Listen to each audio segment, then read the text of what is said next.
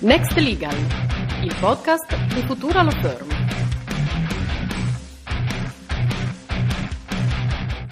Benvenute e benvenuti a questa nuova puntata di Next Legal. Io sono Raffaele Battaglini e quest'oggi parlerò di nuovo di strumenti finanziari partecipativi convertendi, che sono la soluzione ormai più diffusa da parte delle start-up innovative, delle PMI innovative, per raccogliere denaro in Italia secondo i criteri del SAFE, il Simple Agreement for Future Equity, introdotto nel 2013 da Y Combinator, uno dei più importanti acceleratori degli Stati Uniti. Con questo tipo di contratto le eh, start-up sono in grado di raccogliere denaro, investimenti, con la promessa di una futura attribuzione di capitale sociale a un valore post-money predeterminato. Questa struttura basata quindi sull'obbligo di conversione, sulla certezza della conversione, sull'assenza di qualunque obbligo di restituzione del denaro, che quindi sostanzialmente è un fondo perduto, si ottiene il concetto di convertendo e gli strumenti finanziari partecipativi convertendi sono quindi la tecnica adottata in Italia per applicare questi principi introdotti con il SAFE negli Stati Uniti. Ma come si fa? Serve che lo statuto della società, ripeto, startup innovativa o PMI innovativa, preveda la possibilità di emissione di strumenti finanziari partecipativi. Dopodiché serve una eh, delibera dell'Assemblea Soci che approva il regolamento che disciplina gli SFP, e su cui tra poco tornerò, e un aumento di capitale a servizio che rappresenta quella porzione di capitale sociale nella quale si convertiranno gli strumenti finanziari partecipativi convertendi. Andiamo quindi al regolamento. Il regolamento deve innanzitutto determinare il numero di questi strumenti finanziari partecipativi e il valore degli strumenti finanziari partecipativi, che devono essere tutti uguali. Il regolamento disciplina anche gli eventi di conversione cosiddetta anticipata, nonché la conversione finale. Infatti, trattandosi di un convertendo, è strettamente necessario che ci sia la conversione. La conversione non è un fatto incerto, la conversione dovrà avvenire. Ciò che è incerto è il momento nel quale avverrà, quindi è incerto il quando, non il se.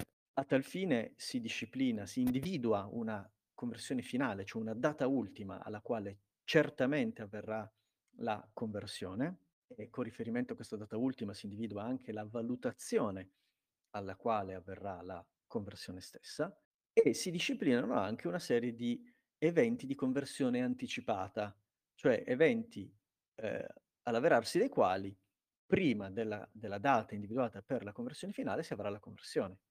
Questi eventi di conversione anticipata sono solitamente un aumento di capitale cosiddetto qualificato o rilevante, cioè un aumento di capitale con specifiche caratteristiche in termini sia di importo oggetto di raccolta e sia di valutazione alla quale quella raccolta viene effettuata. Un altro degli eventi di conversione anticipata è la quotazione della società o la cosiddetta exit, ossia la cessione di tutto il capitale sociale, oppure la cessione di azienda, ancora la fusione della società e infine la messa in liquidazione della società. Quindi questi sono solitamente gli eventi che fanno scattare una conversione anticipata. Anche per la conversione anticipata, evidentemente bisogna individuare la valutazione alla quale la conversione avverrà per determinare quale porzione effettiva di capitale sociale, oggetto dell'aumento di capitale a servizio, verrà effettivamente allocata per la conversione degli SFP.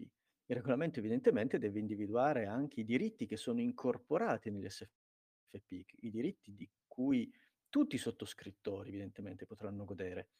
In aggiunta alla conversione, un altro diritto che solitamente si prevede è quello di informativa, cioè l'accesso a una serie di informazioni periodiche da parte della società. Ehm, possono essere previsti altri diritti patrimoniali, ma solitamente non vengono previsti per gli SFP convertendi, ma per altri tipi di SFP. Mhmm, preciso che non è possibile attribuire diritto di voto in assemblea a sottoscrittori di SFP.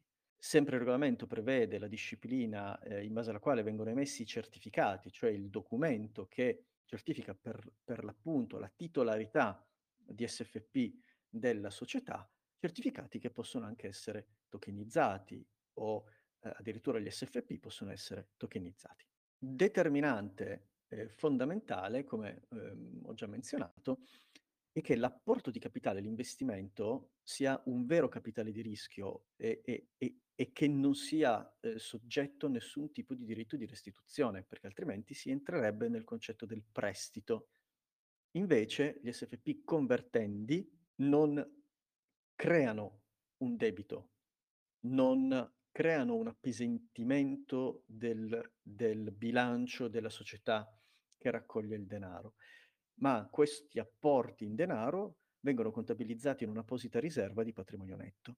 E proprio perché si tratta di un investimento che sicuramente verrà convertito in capitale sociale, può essere oggetto di credito d'imposta di beneficio fiscale eh, come previsto eh, per, gli, per, per, gli, investimenti in aumento di capitale in eh, startup innovative e in PMI innovative. Bene, quindi, eh, chiariti quindi gli aspetti tecnici di cosa sia un SFP, nella prossima puntata avremo un ospite speciale, Petru Capatina di WeGlad, una startup al, alla quale siamo particolarmente affezionati, che ci racconterà la sua esperienza, il, il, il motivo per il quale ha deciso di raccogliere capitali con strumenti finanziari partecipativi convertendi e non con altre tecniche, ehm, così da poter capire con un caso concreto quali sono effettivamente i vantaggi e svantaggi di questa modalità di raccolta di capitali.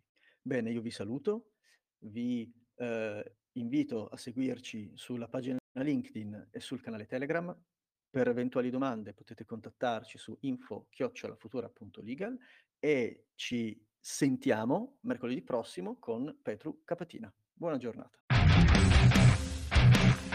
Next Legal, il podcast di Futura Law Firm.